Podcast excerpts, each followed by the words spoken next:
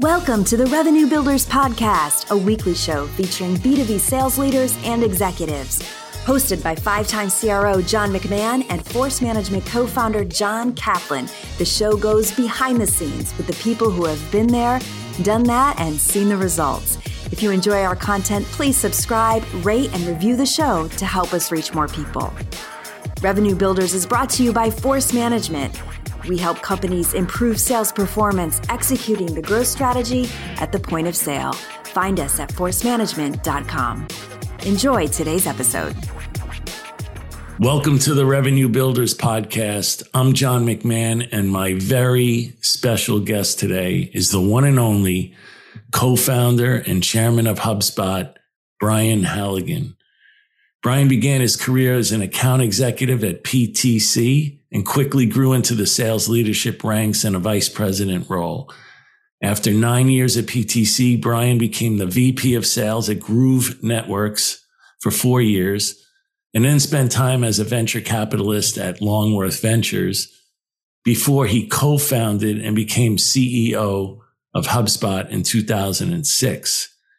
Brian spent 15 years as the CEO of HubSpot, taking it public in 2014 and growing HubSpot into a $25 billion market cap company. In late 2021, Brian handed over the CEO reins to become chairman of HubSpot and also co-founder of a new venture capital fund named Propeller. Welcome, Brian. How are you today, buddy? Fantastic. How are you, John? Yeah, you're looking good. You got a lot of formulas on the board behind you. I got to know. I'll figure it out. I'm trying to get ready for. My, I always get nervous before my meetings with John McMahon, so I got to get my formulas ready for my meeting. that can't possibly be true anymore. It's still true. Still true. It's not. It's You, like two or three, two or three people on Earth that I get nervous to meet with you and a couple others, and I'm just ready for you to ask me how's the forecast. How's the- right. Some people said that they still turn sideways, you know, when they see me to make sure that I don't call on them for the forecast. exactly. hey, Brian, you, so let's start. You know, you've told this story probably a million times, but to ground the audience, tell us the story about how you came up with the idea of inbound marketing. And then also, second part of that, like, how has it evolved over time to remain so effective? Sure, but let's. I think we should start out with how we know each other. All right, let's talk about that. So, I've known John McMahon for about 173 years now. and when I was a young pup, I worked for a company called PTC, uh, the CAD software company, still around, doing great. And um, they sent me when I was very young over to Japan. Um, and they gave me a new boss, a guy named John McMahon, who actually lived in the Netherlands. So I worked for John on and off for like eight years. So John was my boss and my mentor and taught me pretty much everything I know. So it's an honor to be on, on John on your podcast today. Thanks. I taught you everything except trying to get on a train in Japan because we've had we had some stories about that. Do you remember the time like we were late and I was still trying to get the token out of the machine and you were already on the train? I'm going to tell it. So John okay. We're going into uh, I forgot the name of the, the station in Japan. And in Japan, you didn't use bills back then. It's coin. You had a coin that was like worth twenty dollars. And so I had a pass so I can get in. And I'm like, John, pull your change out. We need to buy you a ticket. And John had like a hundred dollars worth of change. And he's getting getting it out, getting ready. We're getting ready to get on the train. We're running a little late. And he drops all the change on the It was like a hundred dollars worth of change. Like, dude, picking up all the change. And then he puts the things in, and then we're late. And so we're running to catch the train, and I'm a little bit ahead of him, and I'm on the train and John's just behind me, and the doors start beeping like it's going to close. The doors are going to close. And John jumps to catch it, and he's up high, and the door's right here. And wham, he's smacked his head. I don't know how. Got rattles, and he kind of stumbles in. That was one of my many concussions. and everybody, all the Japanese people in train are watching. I'm like, Japanese people were like faceless, and you and you were laughing your ass off. Really, really racked its head on that one. Anyway, oh we, we had some good times traveling around Asia together. We did. On that subject, do you think that in all your experience at at HubSpot, that sales and sales leadership helped you in any way, shape, or form? Absolutely. Absolutely. One thing I think that really helped was that at PTC, um, they did send me to Asia when I was re- uh, really young. I'm still, I, I met with the former CEO of PTC recently, this guy, Steve Walske. I was like, why the heck did you do that? And he informed me that I was the second choice to go. There was another guy named Frank Gasolino was the first choice. And, and at the last minute, he decided not to go. So I was the called the righty in from the bullpen. And what was kind of nice about it was I had a lot of independence. And so I communicated with John via fax, and the faxes would follow us around to different cities and would handwrite on the faxes and fax them back and forth. And I had a fax room and fax machine in my bedroom to crank all night. You'd hear it keep me up at night. It's, but I, you end up with a lot of independence. You end up making a lot of mistakes, learning from those mistakes. But that experience at PTC was invaluable.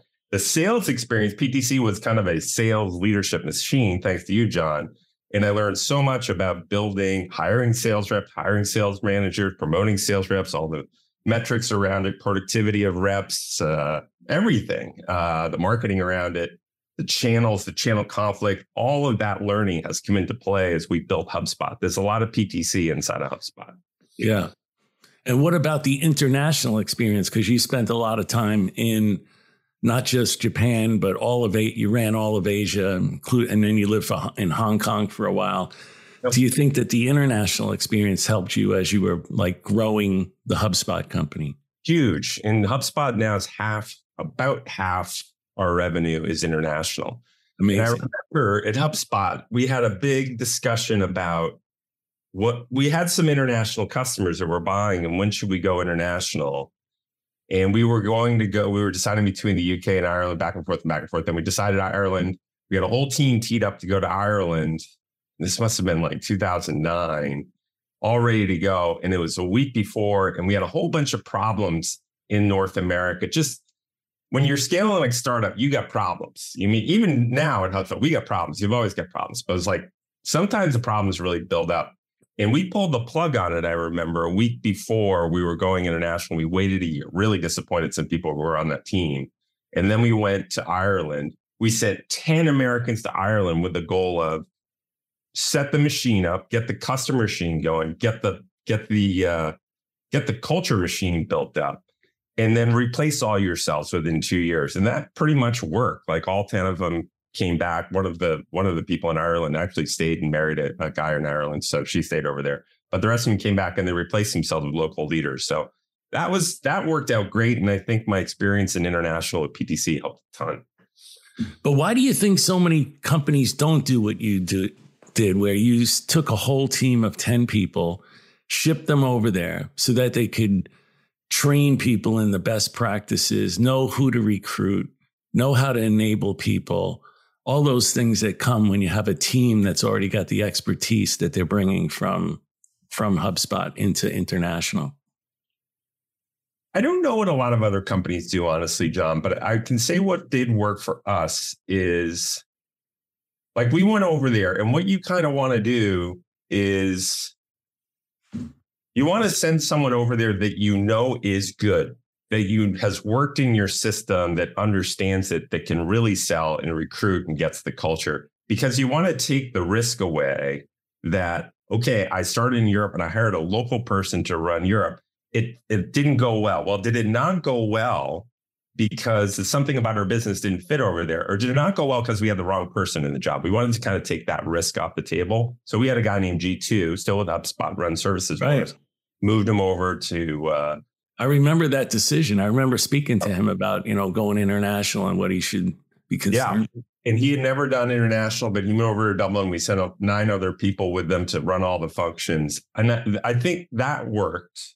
Another thing that worked was the mission was get the customer flywheel cranking. He knew how to do that we have a second flywheel at HubSpot, which is the recruiting flywheel. Like, how do we create a great product that pulls in customers and retains them? How do we create a great culture that pulls in employees and retains them? It's like, how do we get those flywheels going? And then I think a really key thing we did was we said, you're not going over there forever and we're not replacing you with another American. You've got to find a terrific person from Ireland or wherever that can backfill you over here. And all of the functional leads had that mission. That worked really well because as you're recruiting people in, you're recruiting them to be the managing director or whatever the fancy title would be to run all of Europe. And you were able to attract, we were able to attract better candidates by doing it that way. Yeah. You know, you've also talked about like there's no magic moments. There's no, no 10 step forward moments in, in a company. You know, everything's a grind. So you went public in what, 2014, I think, at a valuation of 900 million. Today, HubSpot's worth around 25, 26 billion.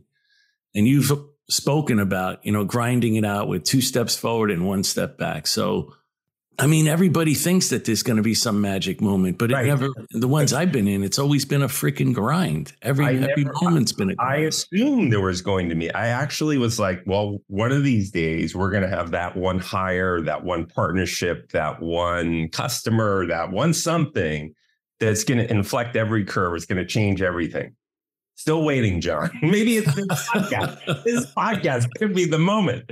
The podcast will be the moment, Brian. It will be the moment. Uh, so that's has surprised me. The other thing that surprised me is how many step backs we've had. Like, definitely we make progress. We move up the curves, things are going well. But man, lots of setbacks on the road to success, like between zero and 900, whatever million when we went public and 900 million to today so many setbacks along the way, so many unforced errors along the way. In fact, I remember doing a presentation at HubSpot called the Pothole Report. And I did a whole study on how potholes form. So the way pot, you don't have potholes down there in, in Naples, Florida. The reason you have potholes is water gets in between in the little cracks in the, in the tar, and then it freezes and it expands, and then unfreezes, and then it freezes and expands. The next thing you know, you have a little hole there and we don't watch that hole swallow a whole car. So yeah. I, like, I would have like a pothole report. Here's all the darn potholes we have. Here's how many we caused, almost all of them. And here's how many like the competition costs, almost none, by the way. And it's like, well, what are we doing to fix these potholes? And then every time we fix the pothole, would be like, what did we not look at? What report didn't we have? What piece of data? What thing didn't we look at that could have predicted that pothole? And then we started building what was like called our pothole report, which turned out to be like 100 page slide deck on every metric we should have been looking at to avoid that coming pothole. Let me give you an example. Um, at one point in 100 years ago, our we started. Um, we pride ourselves on terrific support, like very short wait time, if any. We keep people on as long as they want, and we started falling behind, and those metrics started blowing up. And it was a very simple thing of we were promoting too many people out of support into like CSM roles. And everyone wanted to get promoted and we wanted to promote people. And we had a lot of open CSM roles, but we eviscerated the support organization. So just we just didn't have people in there. And it kind of blew up on us. The support times went up to 20 minutes. 20 minutes is absolutely un- unacceptable. Um, and it was like, we just need to watch that. We need to look at like two graphs to predict whether this could happen. So from then on in, we looked at those two graphs once a month just to keep ourselves honest that we didn't hit that pothole again. So the steps back, John, were almost always self-inflicted. We we would we've made a lot of unforced errors along the road. And, and was that because of the people didn't you didn't have the foresight or your leadership team that you put in charge didn't have the foresight? Was it was it the leader themselves? Was it a combination of those things? I, honestly, I don't know. I yeah. think a lot of us came up. Um, we didn't have. We had a team with very little outside experience. We were largely homegrown. You know a lot of the people at. Yeah, sure, sure. Um, and that might have been part of it. It's also you're in hyper growth mode. I think you're in hyper growth mode. Things break. Nothing scales. Nothing. Your people don't scale. Your system don't scale. Your product don't scale. Nothing scales. Everything breaks. I talked to a guy named George Hu. Um, what from Salesforce? Yes, and he had a good expression. He said every time we put in, and then he went to work for Twilio. He's had a great career. Every time in any company he's in, they put in a new system. Let's say a new HR system. He's like, I start my watch the day we make the decision on whatever system or process we put in. because within three years is going to break. Yeah. Nothing lasts longer than no person lasts longer than three years, no system, no process, no nothing. Thought that was really interesting. Yeah. Now, when um, one of the things you decided to do though was to go long. You know, you decided like many other companies, like Pardot, Eloqua, Marketo, they all sold out early. And you, I'm sure, and the rumors had it that you had many opportunities to sell HubSpot along the way, but you decided to go to long, long. You know, what what made you persist? A couple. But first of all, you'd be surprised how few opportunities we had to sell the company.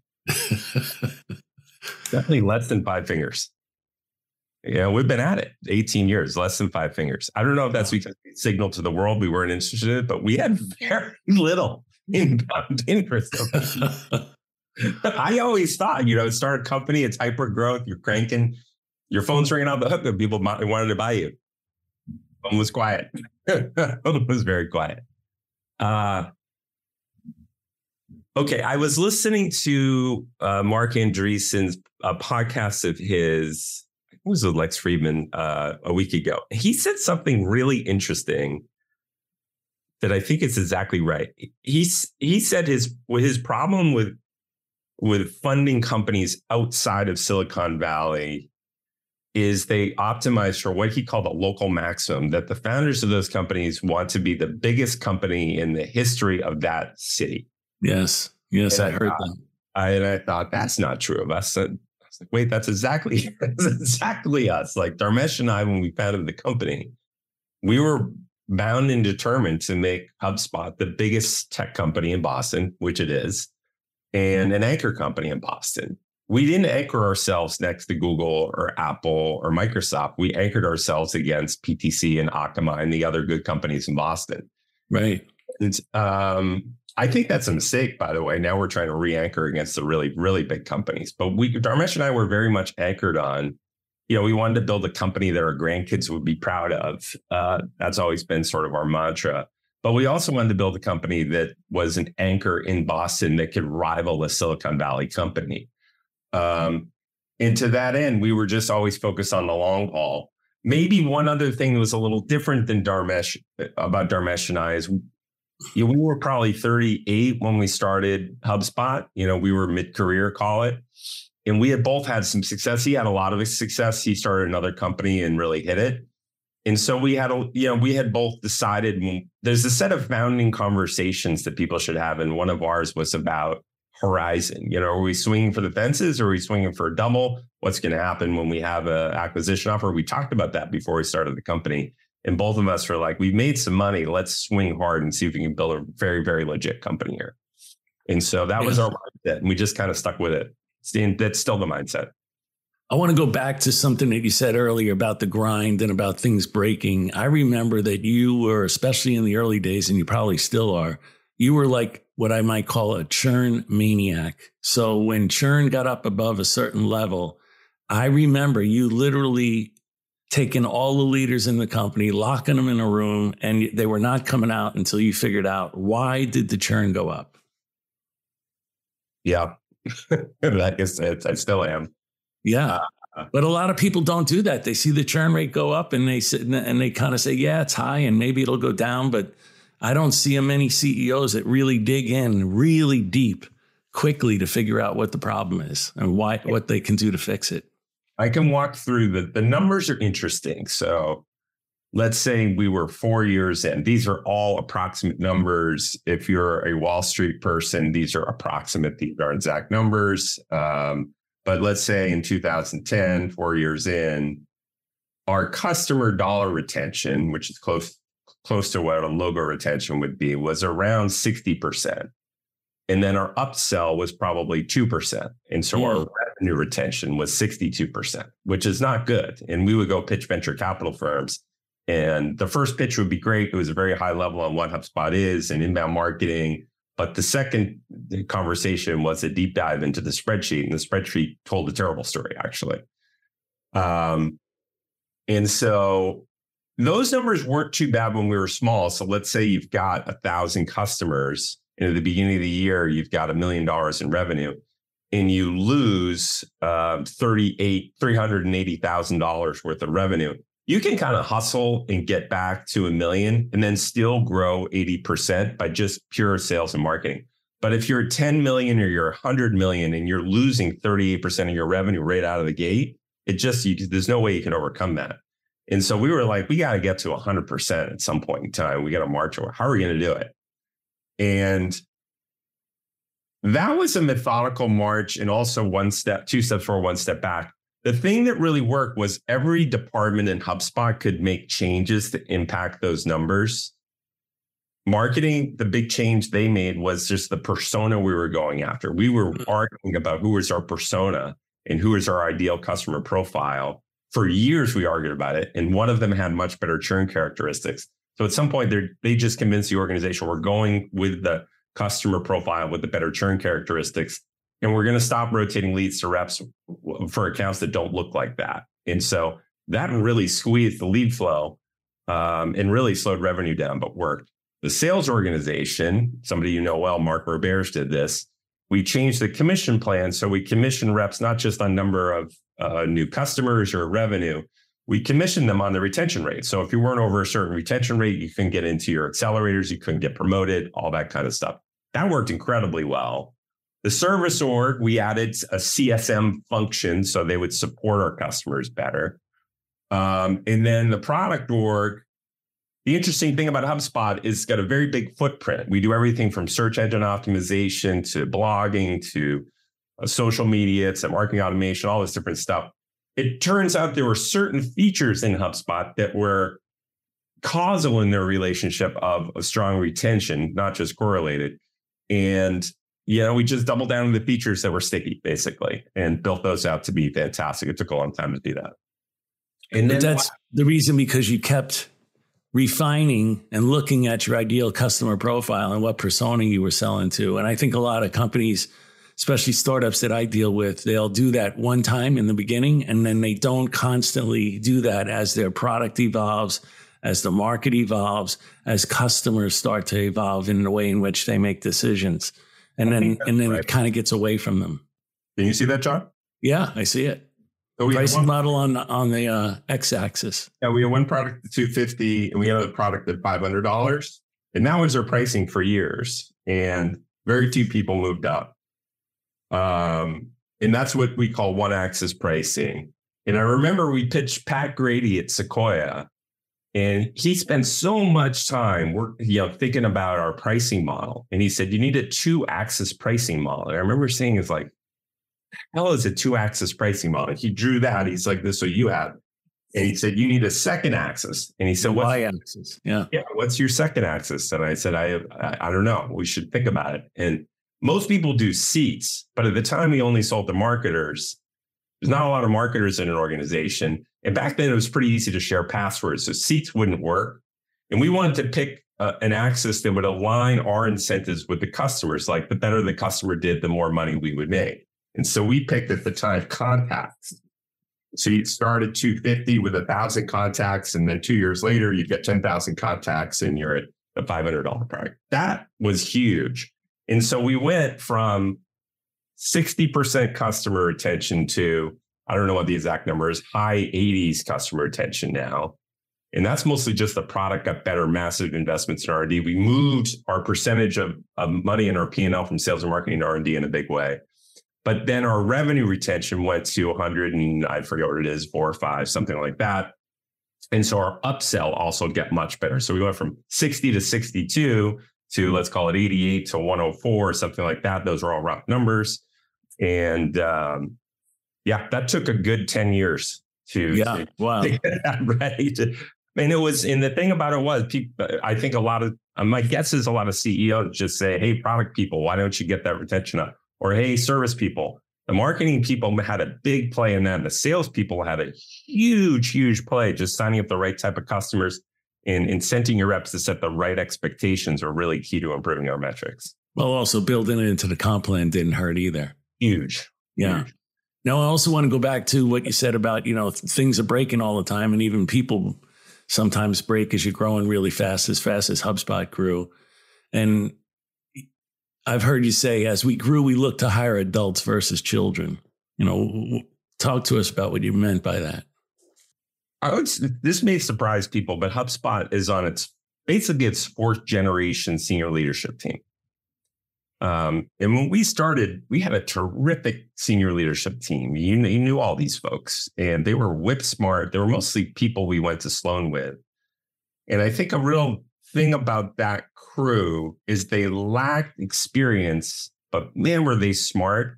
And they had a real disdain for conventional wisdom. Just because the VCs were telling us to do something or just because everyone else did something didn't mean we had to do it. Yeah, we were very comfortable rewriting a playbook. And that was a terrific team. They were startup people. And for one reason or another, many of them left. Some we kind of massaged out. And then we had another group of people come in. And then we're, we're on our really our fourth team. And a couple of thoughts on that. Um, the failure case for people who didn't scale largely was they're in, they're a first time VP and they have a couple le- levels of leadership there. And I'll use the board again. And they um, they're terrific and they were a great director and they get promoted to VP and they want to make everyone happy as VP. And they've got a choice when they make decisions. They can solve for the enterprise value, or they yes. can solve for their team value, or they can solve, I call it the MEBE, their own value. And interestingly, when people fail in HubSpot, leaders on their way up in their career, it's not because they oversaw for themselves. They over rotate to their team and they over rotate to their team so much that they sub optimize their peers' team. And so, what I really like are people who solve above all enterprise value. You know, make every decision to improve the overall metrics of the company, the overall company, even if it means sub optimizing their team value. And so when people turned over, it was largely that problem. Um, yeah, you see that a lot, especially in sales. You'll see that some sales CROs will optimize only for the sales force and nothing else. Right. And then that becomes detrimental to the company in, in some way, shape, or form. So it speaks to what you're saying. There's the me value, you know, team value, and then enterprise value. And it's a maturity level that some people have to get to where they actually look at the entire company and the effect that things are going to have on the entire company. Yep. And what about how does how does skill set factor in that? Because what you're really talking about and stage of the company, because every time you go through different stages of the company, that puts more demands on the skill set of the people that are in those leadership positions. And it also then changes needs to change the mindset that they have from me value, team value, all the way up to enterprise value. Yeah. Okay. One of the thing I noted, uh, one of the big things I've learned over time, my analogy for being CEO of a fast growing startup is you're like an ice climber. You're going up a steep, very rocky hill with tons of ice in it. You get your ice pick shoes, you get your ice pick in your hand, and it's treacherous and you could fall and slip and you know, bad things can happen to your sharp very easily. And I think a mistake that a lot of people make is they go and hire somebody who is at the top of the mountain. They're at Google, they're at Microsoft, they're at Amazon, they're at some huge company in their industry, Symantec, whatever it would be.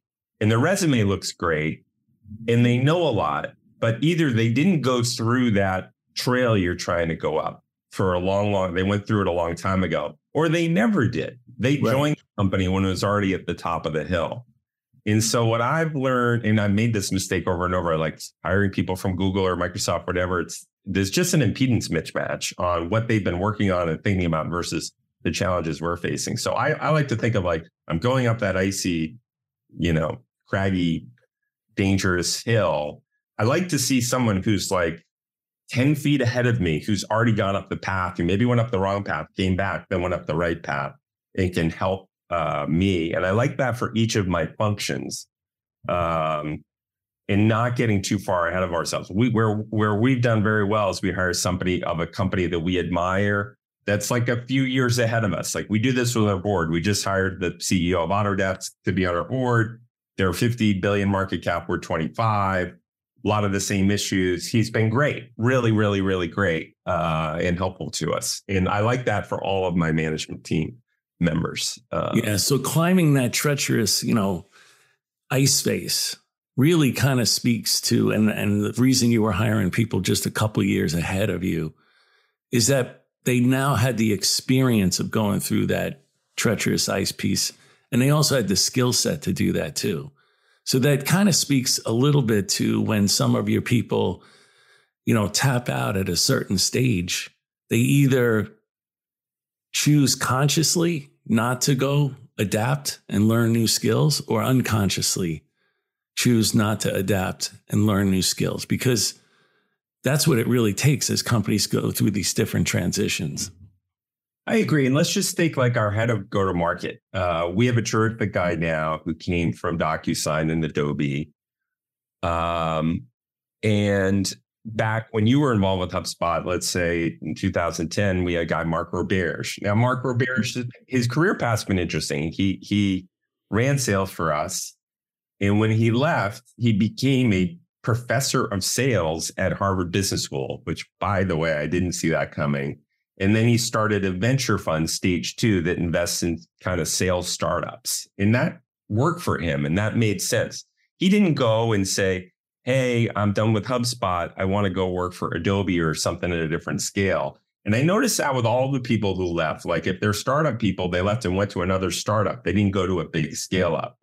And I don't think the current person we have would would have done as good a job as Mark did in those early days. Mark was a totally different skill set, um, and I don't think Mark would do well now like he does. I think it's a very very different skill set, yes. and I don't value that startup scale up skill set. I think it's very valuable and the knowledge and, and things that are in there.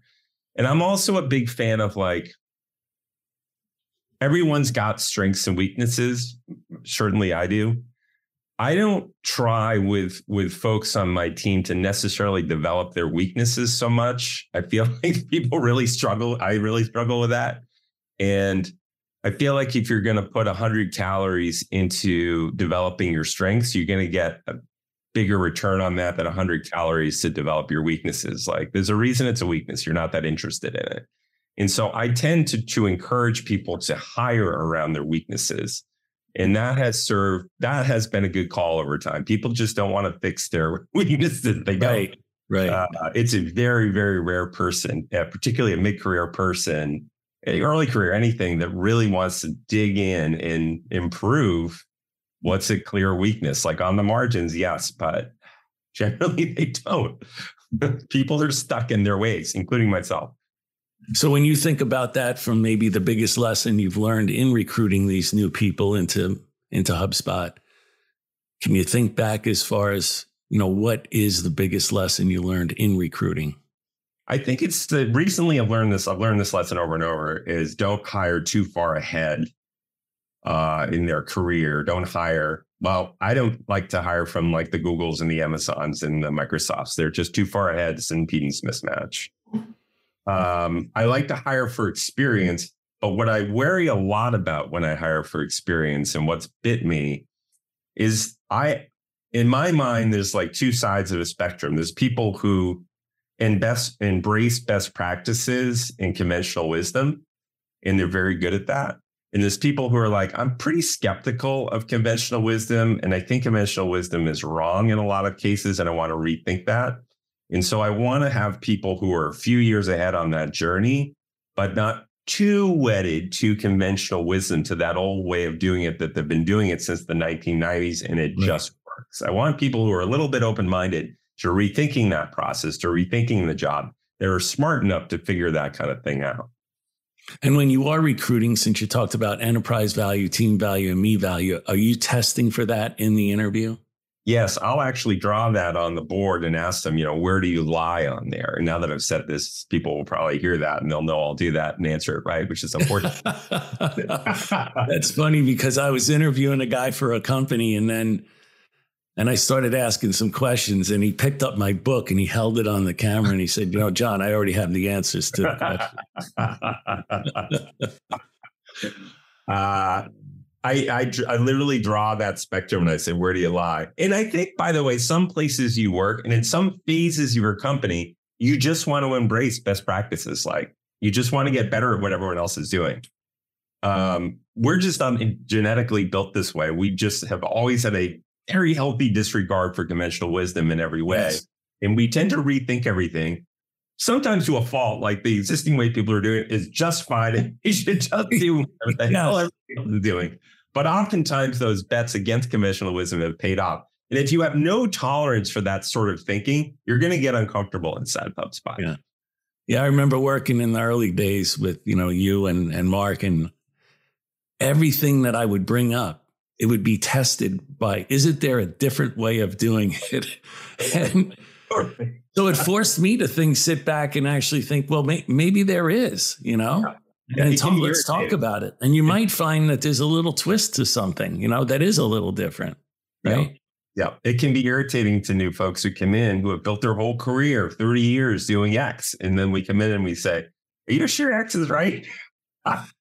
but I really do believe that nothing is cookie cutter. You go into different companies, you can't take your cookie cutter ways and just expect that it's going to work because the new company has a different product, different personas, you know, messaging to different pains, different people, different cost justifications, all those types of things add up to I'm going to have to do this a little different than the way I did it in the past. And I've always found that the people that only want to do it their cookie cutter way, they usually don't last that long. Yeah. Yep. Yeah. Um, I agree with that. Now, as a leader, what's the biggest lesson you had to learn as a leader? I think I'm similar to a lot of entrepreneurs in that I'm uh, one of my real strengths is I'd like to make decisions, control things, be involved in the details. And that strength really turned into my greatest weakness as we went from startup to scale up. Yeah. Um, because it it disempowered the people I work who work for me. Um, and it just didn't scale. I remember I used to brag that I could do anybody's job better than they could inside of HubSpot. And we had like 50 people, which by the way, definitely wasn't true. Uh, and and at one point, I was like, you know what? That's exactly the opposite. Everyone should be much better at their job than I could ever do. And now yes. Certainly the case. And so that, letting go, that's when you recruited the best, when you can say that. Yeah. And letting go is has been very, very hard over time. And now I'm in a very interesting spot here, John, where I'm no longer the CEO. We, have got Yamini Rangan running it. She's doing a terrific job. And I'm chairman. And as chairperson, I think one of my biggest jobs is to support her and to coach her, but to keep my hands off that steering wheel. And I think the mm-hmm. failure goes for people who are founders, CEOs, and then let that go and let somebody else in. Like you look at Howard Schultz at at uh, at Starbucks, like he came back in, I think, three times as yeah. CEO. That's the failure case. The, the winning case is that person is like Satya Nadella, who does a terrific job and they're embraced. And I had a call with John Thompson, who was chairman of Microsoft for a long time, is the guy who brought Satya in and asked him about that. And that was exactly their approach at Microsoft. And I, I think Satya, by the way, he's in the Mount Rushmore of CEOs. What he's done over there is just remarkable. Um, and they empowered him. Um, they allowed him to really go and and they let him take his time doing it. And I think Ballmer and Gates also let him go. Uh, and that really worked for Microsoft and worked for him. And a guy, what I'm so impressed with him, he worked at Microsoft for 30 something years and he transformed the culture first. He transformed their attitudes towards open and close, completely transformed the company's product lines. Um, not easy to do if you grew up inside that company. And you would think, like, if you're Microsoft and you want to transform it, you want to bring someone in from the outside. They actually took someone on the inside and pulled that off. Uh, my hat's off to those folks. Yeah. I think you're talking about, you know, positional power like you had early on with command and control versus persuasive power where you're trying to coach people, develop them, use persuasion on how you can get them to do the types of things that you believe that they need to do. And it's a big difference. And it usually comes with maturity as you as you scale up as a leader. It's what I found. Yeah, I will say one hack we have that has made me be- much better is uh, we have a, a, a, a, very good way of doing a 360 review for the CEO, and my co-founder Dharmesh runs it. And it's really simple. He does a net promoter survey of like all the board members, all my execs, and a few frontline people, maybe even a few customers. And he says, on a scale of one to 10, how likely are you to refer Brian as CEO of HubSpot? And so they fill that in. And then Dharmesh would just, the second question is why? And people would write novels. and like Dharmesh would spend a couple weeks read through all the stuff and had put together kind of a book for me on my performance. In the first 10, there, it was two chapters. The first chapter was features. And these are developers who things like that.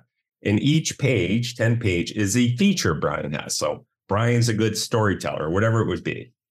Um, and then the, he would put the feature at the top and then put quotes that reinforce that feature. And so I read through it, John and I'm 10 pages in, and I'm pretty convinced I'm the best CEO that's ever, like in the history of mankind. no doubt. But here come the next 10 pages. Next 10 pages is the bug report. 10 bugs. Like I'm three scotches in.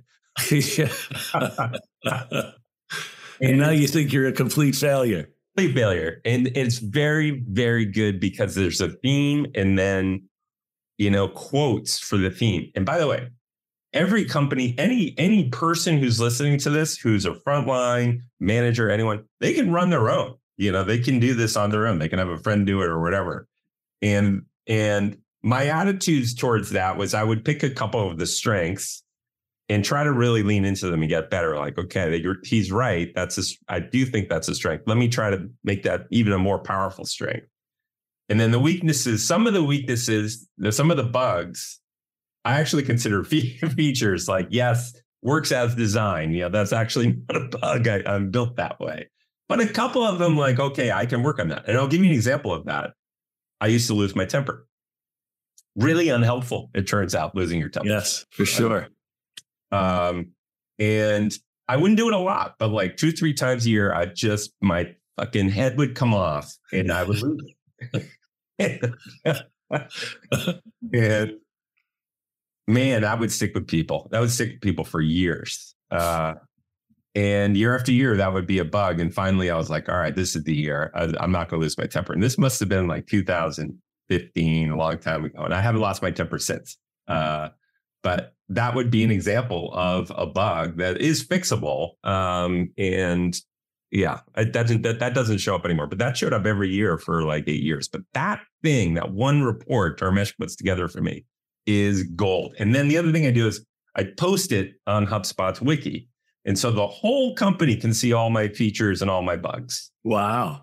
And then I post like, you know, most companies have like an OKR thing or like some sort of uh, we have a thing called MSPOT, which is our strategic planning document, some page document. So I put together a strategic plan for myself on here are the bugs I'm going to work on. Here's features I'm going to lean into. Here's the things I'm just going to ignore. And I posted that in the wiki. Um, and so everyone in the company could kind of see that I took the feedback seriously and I was trying to get better myself. I don't know if this is the case, but my sense is in the culture of HubSpot is everyone else kind of said, well, our CEO is trying to get better. I can certainly try to get better and I can take this stuff seriously and I can have my own OKR about my own leadership skills. That was super, super helpful. And now we can, Dharmesh does that for Yamini, our CEO now she does the same thing, posted on the wiki. She's super transparent about it. And I think it I think it trickles down. No, I think people follow the leader in a big way on that kind of stuff. Yeah. That's really interesting because sometimes when people have had a issue that worked for me, I'd sometimes take them in a room and ask them if they understand the book on them. Like if we were to open up, let's say the Brian Halligan book right now about what people say about them, what would they say? And sometimes you find when people are stuck, they have no idea how other people perceive them. And it's their biggest hindrance to going to the next level. So I think that's really powerful. I remember, remember back in the day, uh, actually, your boss, Dick Harrison, when I was back in headquarters, um, he sat me down just like that in his office, and he rarely would invite me in his office. Closed the door. And he he said exactly those words. Here's the book on you, Elliot. And he laid it out. Know, here's good stuff, and people are fucking complaining about you. And here's what they one, two, three. I was like, okay, I got it. And so that's an expression I don't use, but that's pretty. That was pretty effective, and it sticks with me. Whatever that was 20 years ago, I remember him giving the book on me uh, speech. Yeah. Uh, now, like, throughout that whole thing, Brian, what do you think is the number one lesson you had to learn about you, about Brian? I would say I'm surprised I was able to pull off what I've been able to pull off. Uh, very surprised. Like we drew it on the whiteboard. We wanted to be a billion dollar company. We wanted to be the biggest company in Boston, all that stuff.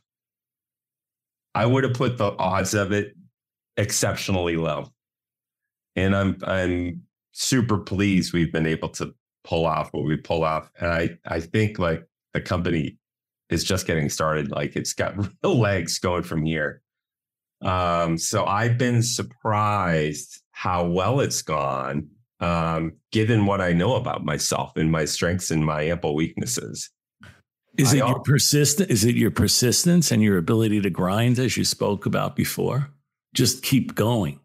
You I know you're going to grind it out. You know there's going to be problems. People are going to fail. Processes are going to fail. Things are going to change but it's that ability to persist because anybody looking from the outside has to say Halligan, you know, could constantly persist and grow throughout the many years where he was the CEO of the company.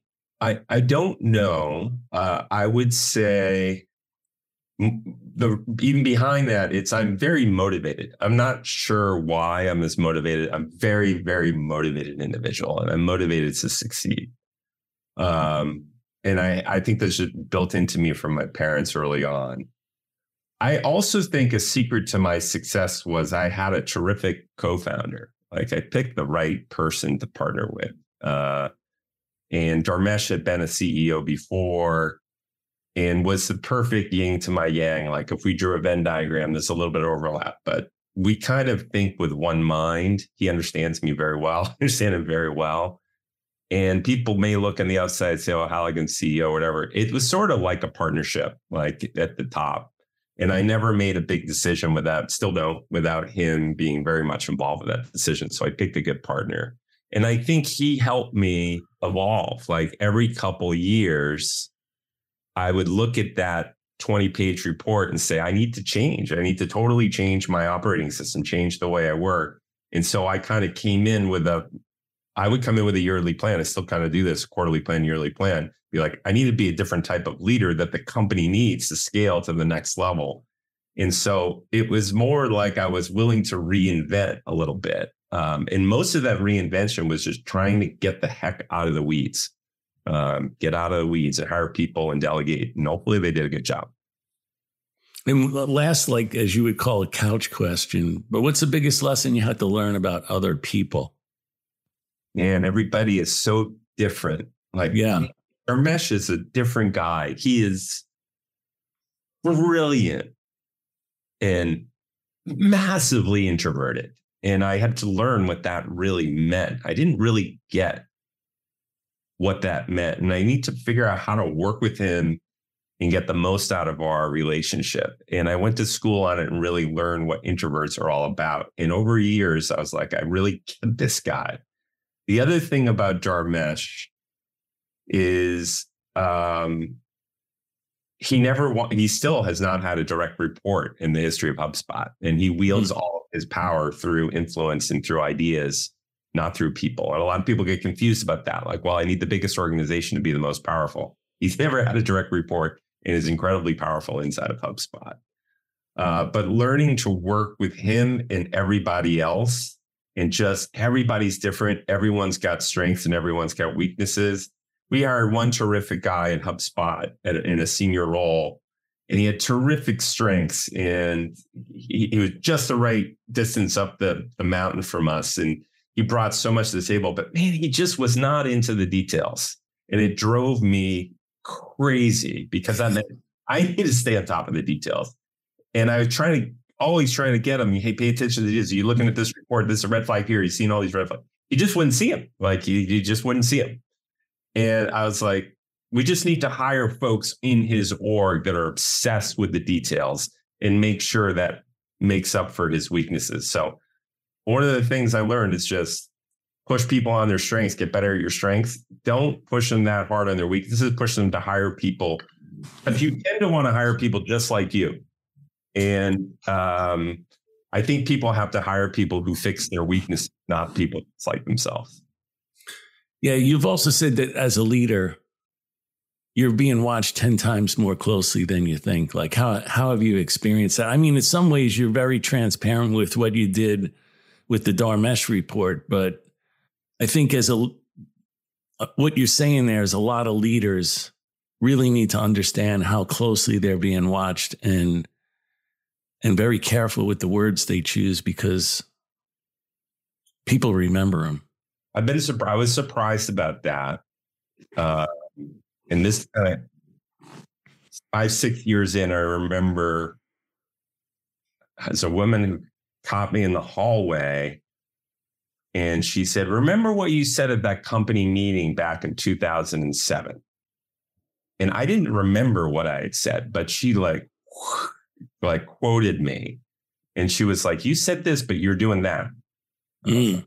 oh, you know, you're pro you're right about you I'm sure you're right about that. Uh, let me think about that. And th- I remember it was that. And then there were a bunch of more cases like that where people would be like, wait, you know, seven years ago, you at a company meeting, you said this, but now we're doing that. What the, what the, what's up?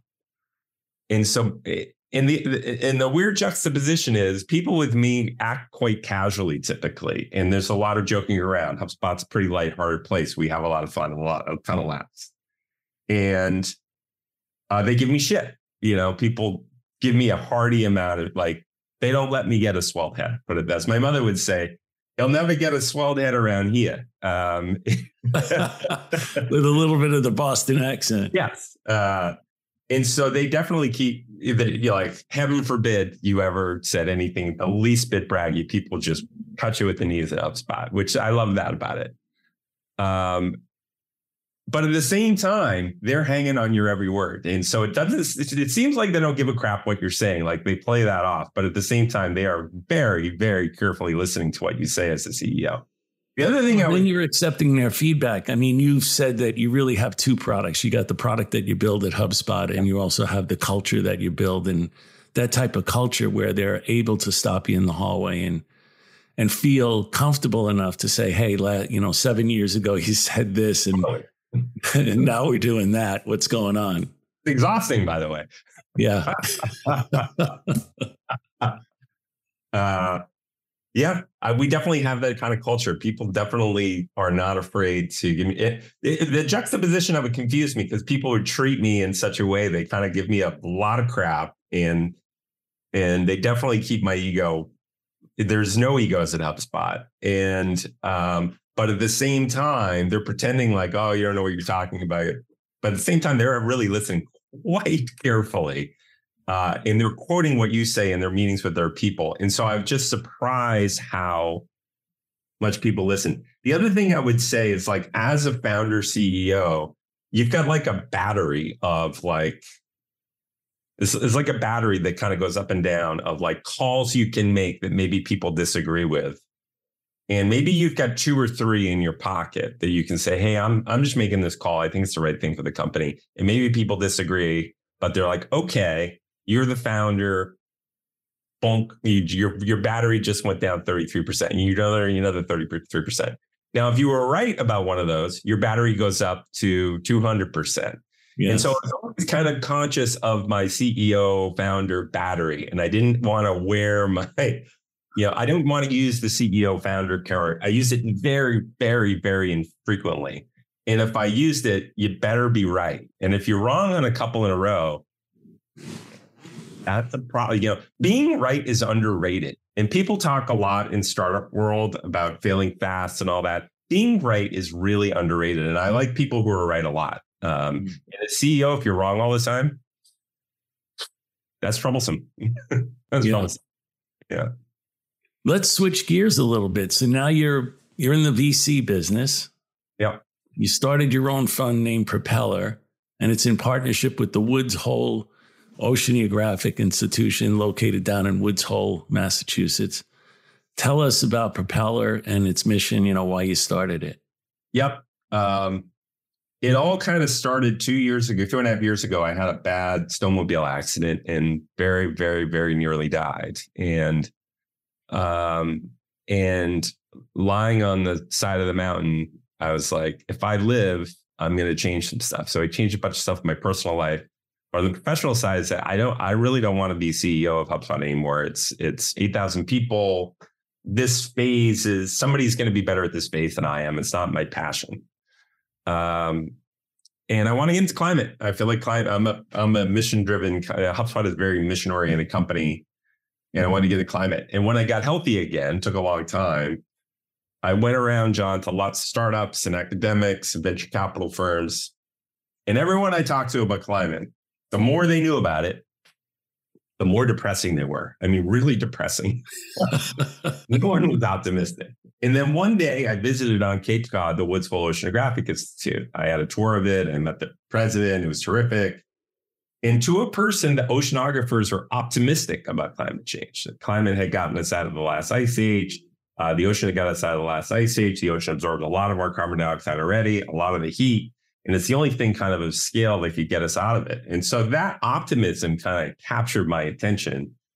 And so I said, well, let's let's start a fund. Let's spin it out of Woods Hole and let's kind of invest at the intersection of climate and ocean. And that became Propeller. It's under $20 million fund. I hired a team to run it. We got 13 investments. We're off to the races. And so far, so good. And uh, yeah, I think you're an investor. I appreciate that. I am. I am. Yeah. Hope it does That's well. What That's what we're up to. It's so far, it's going really well. Yeah. Hey, one last uh, question. Um, you're a salesperson that started a company. I know you co-founded it with Dharmesh, and he's more of the technical person. But these days, you just don't see a lot of salespeople that go and try to start their own company. And the VCs, from what I can tell, have a tendency to only want to back tech founders and make them the CEOs. Do you have any feelings on that or thoughts about that? Or would you give anybody some advice if they were a salesperson and they thought they could start their own company? First of all, I think you're right. Um, and I think there was a big shift that happened when Steve Jobs came back to Apple, it's like, okay, he's back. And then he rebuilt it. And he was the quirky founder they pushed out. And man, did it go sideways after they pushed him out. And then he came back and he fixed it. Um, Jobs wasn't the technical genius, he was the marketing guy. Um, but he, you know, prior to Jobs coming back and being so successful, the venture capital playbook, I believe, was pair a technical founder with someone like John McMahon, um, who can be CEO of the company and scale it.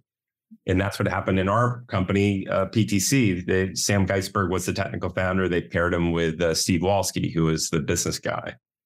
And I think when Jobs came back, everything kind of changed. And they said, okay, maybe we ought to stick with those technical founders and try to surround them with other people versus replace them with the been there, done that, um, you know, go to market person. And John, I think it's worked. I hate to say it, but I think that's kind of work for the industry. The technical founders have done really, really well.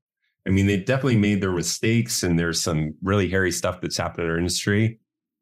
But yeah, they that's worked. Um, and so I it may change now that the economy's not as good, but I I, I see it in all my VC friends. They're they're kind of sticking with the technical founders. Now, one interesting thing I've seen, John, is in the climate space, they tend to look for the John McMahon to come in and be the CEO of the company. And so I'm actually on the opposite side of that. Like that's a quirky founder.